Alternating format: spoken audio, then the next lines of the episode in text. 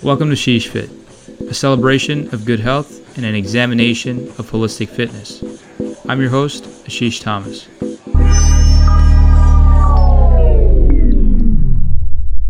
So in this podcast, we've talked a lot about exercise, form, and terminology. We've also dived a bit into nutrition.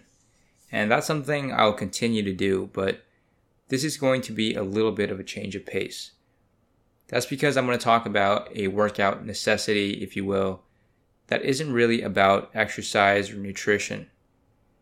And that is using a workout log. And I'm not talking about writing entries about each and everything that happened in your workout and describing everything in detail, although that can also be done. That's actually something six-time Mr. Olympia winner Dorian Yates did. And he talked about how looking back at his older entries, he would be able to remember exactly what workout he was writing about.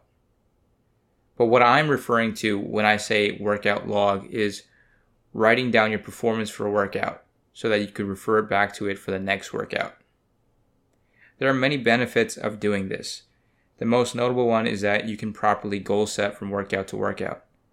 Prior to keeping a log, I would forget the reps I need to do for exercises because of the fact that I would often have to wait a week before performing the exercise again. Since it's easy to forget how well you did in a workout, you may end up underselling yourself and not performing to the max during the next workout.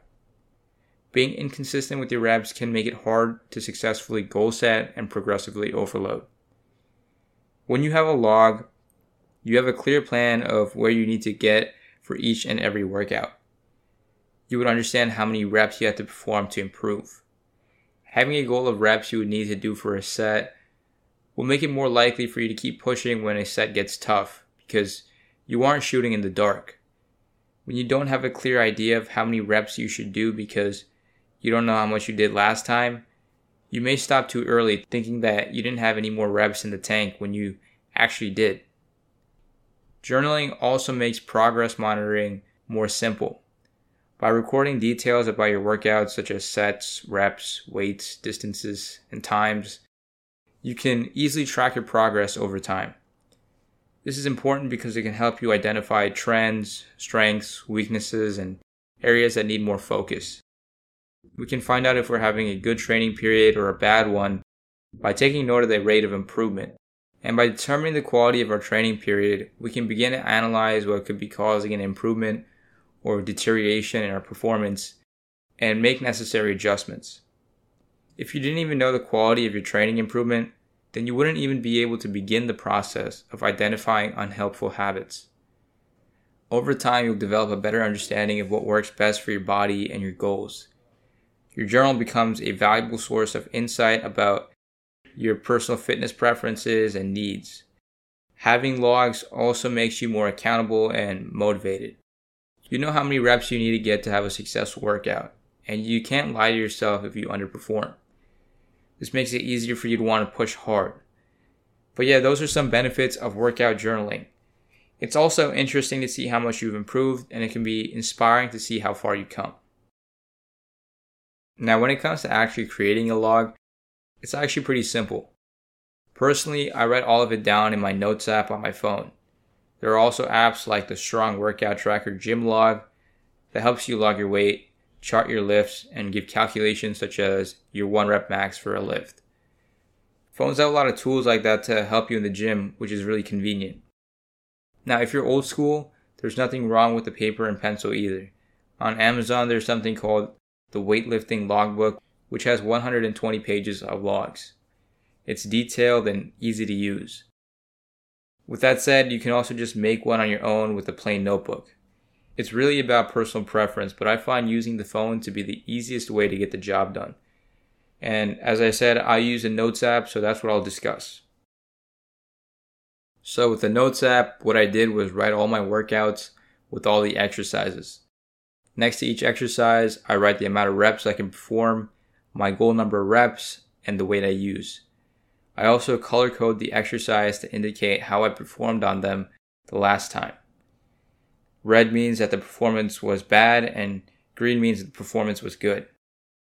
I find doing that helps me get motivated to push even harder for the exercises I struggle with.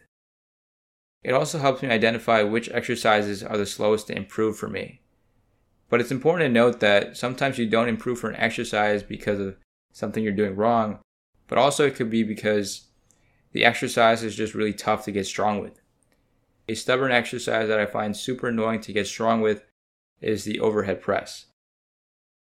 I had to make changes to the rep count and the amount of sets I performed per week to make sure I had enough time to recover and so that I could progress smoothly. But usually I'm able to increase my rep count by 1 for each exercise during a workout. I keep on doing that for an exercise until I reach my goal rep count and test myself to see how many reps I can perform with the increased weight.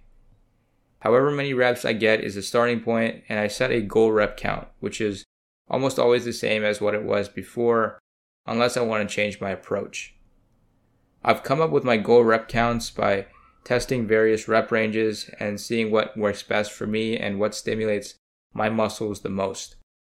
I find that I perform the best on the medium rep range, around 10 to 15 reps for most exercises.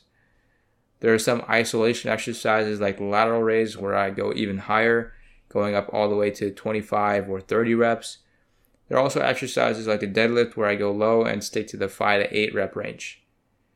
But when I say I perform the best at these rep ranges, I not only mean that I improve the fastest at these ranges, I also find that I'm at a better place when I do increase the weight. When I go for lower reps and hit my goal rep count, I find myself performing poorly when I increase the weight. So establishing that high reps are best for me has made my progress a lot smoother. Obviously, the ideal rep count will vary from person to person, but they aren't too hard to find if you analyze the patterns from the log and experiment with various rep ranges. And that's the great thing about logging. You can test these ranges and analyze what works best for you. But overall, logging keeps you on track by keeping you motivated and giving you a greater sense of focus during your workouts. If you aren't doing it already, now's the time to start.